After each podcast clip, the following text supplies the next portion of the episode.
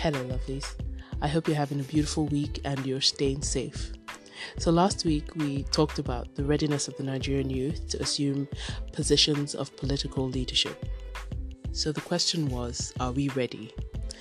And I got to hear a lot of people's views. It raised a lot of discussions, some of which I'm still having a hard time digesting.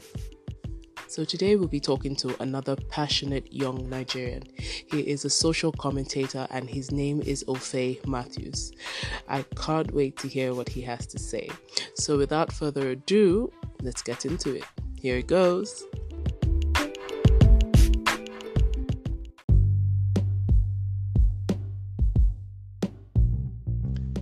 Hi, Ofe. It's good to have you here today.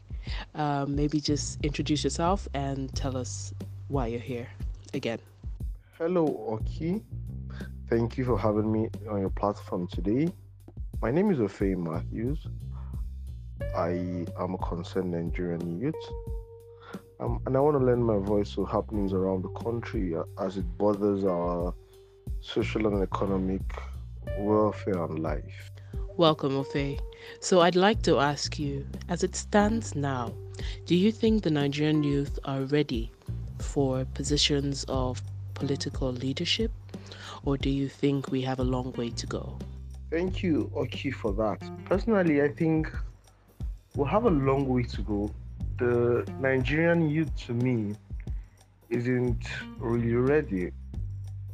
I think our our priorities are a little different from governance. Um, rather than being strategic, were mostly carried away by emotions, which is very good to have emotions, but in as much as you have emotions, you also need to be realistic. Now, if you go back to the EndSARS protest, the protest was good, perfect. However, there was no strategy, there was no leadership. Um, I'm here to see any group of people worldwide that have progressed without leadership. It's um obvious that when you don't have leadership, there's really little or nothing you can achieve. Also, another striking thing that came out of the EndSARS protest to me was the fact that there was no trust.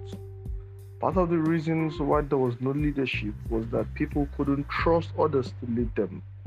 And without trust, we can you can't have any relationship. Also, the level of um, intolerance among the youths. So, if you share a different opinion from the next person, he's very hostile to you and he thinks you must believe in his ideology. With attitudes like that, I think um, there's still a long way to go in terms of preparedness. So, you mentioned intolerance and a couple of other problems. Do you think they are problems that lie solely with the Nigerian youth? Or do you think they're problems that are Nigerian, you know, in general? Problems of the Nigerian people in general? Um, so I think the problem with Nigeria as a whole, first of all, is um, hypocrisy. Um, and um, second, I will say um, we have lost our moral and um, social and societal values. Many of the challenges we face now are because we have lost values. Now, you imagine a system and a society where mothers come together to form an association for Yahoo Yahoo children. What sort of society condones criminality? Now, if you go back to SARS and go check the genesis of profiling, it all started from people that could not explain their sources of income buying cars that were above their grade. That's where profiling started. And slowly, slowly snowballed into our system and our our society.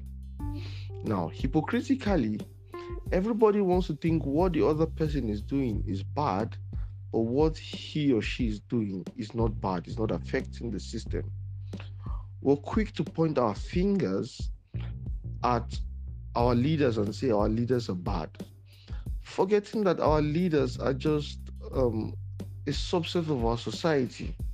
So the attitude of our leaders is what the attitude of the average Nigerian is. As long as we cannot get our society right, I think on my what I think is it's going to be really difficult to get leadership right. So, what would you say to people who are, to young people who are currently aspiring to positions of political leadership? Um, considering the fact that we've had a number of young people in positions of political leadership who have not uh, been as um, as um, effective as we imagined they would be or we had hoped they would be. What would you say to young people who are aspiring to such positions? Well, it's good to have aspirations and to seek for higher positions. Um, however, we, we need more dedicated and selfless people. Like you said, young people have held positions, but really, what has been the outcome? Have they been different from the um, old packs? The answer is no. It's same thing, business as usual for for them all, right? So I, th- I, th- I think I think we need to have more committed people. The young people need to understand, first of all, what the constitution provides. What is the function of the state government? What is the function of the local government? What is the function of the federal government? We need to understand all that. Young people need to get into getting to understand budgeting. What are the allocations? What's supposed to be done? What is not being done. Now, those are the fundamentals that need to be done. When we understand all that, we can then have a conversation. You can ask people why you why have you not done this? Why have you done that? Right? Without understanding, you cannot ask the right questions. That's part of the things that are lacking. People just open their mouth and talk without understanding the situations or knowing what is to be to be done. So the first part is learning and understanding. Priorities of young, of young people need to change from the social media or the entertainment life to um, the politics and our development. If we can get them, then we get them to change, put the same energy they put on watching Big Brother, understanding the constitution, understanding what's on the exclusive list, understanding what capital or recorded expenditures are then we can have such um, conversation. But I think for now, the priorities of the young people are totally different from the development of Nigeria. We need to leave leave the entertainment, the big brothers, and the likes. We need to get people into tech. People need to understand tech. Tech has been a money spinner in the in the world. We need to get people into people need to understand development, right? People need to understand policies. We need to, we need people to understand all this. And when you understand all this, no matter who is there, you can ask the right questions. You don't go asking the federal government why you have why there's a problem with primary schools. The federal government don't handle primary schools. Example. So we need to understand all that. Thank you for taking out time to share your views with me, Ofe. I really enjoyed talking to you and I hope we get to talk again soon. Oh, thank you very much, Oki, for having me on your show today. Um, it's a privilege and I sincerely appreciate it. Looking forward to having more time to discuss on national development and ways to make ourselves better as a, as a nation and people.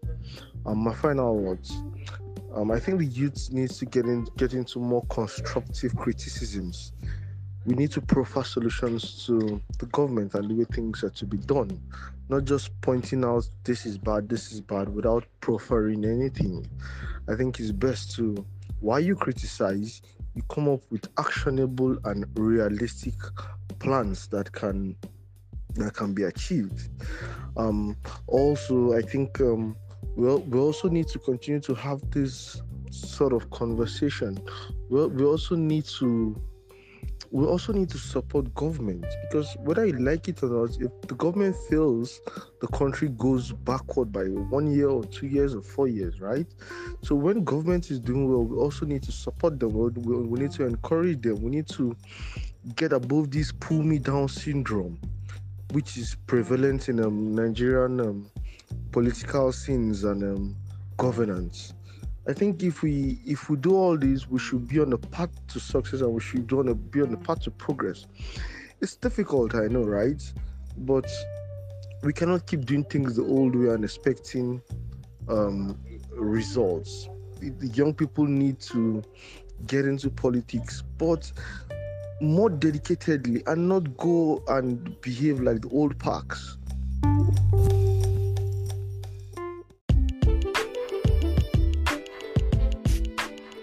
Conversation with Ofe was very interesting. Um, not what I expected, but I totally enjoyed it. I love listening to people's views because um, whether I agree with them 100% or not, they somehow manage to broaden my perspective on things. So, what do you think? Do you think we are ready or not? I would absolutely love to hear from you. As usual, you can send me a voice message on Anchor FM or an email to under five with oki at gmail.com. That's under five, the number five with oki at gmail.com. So until I come your way again with something fresh, enjoy the rest of your week. Bye, lovelies.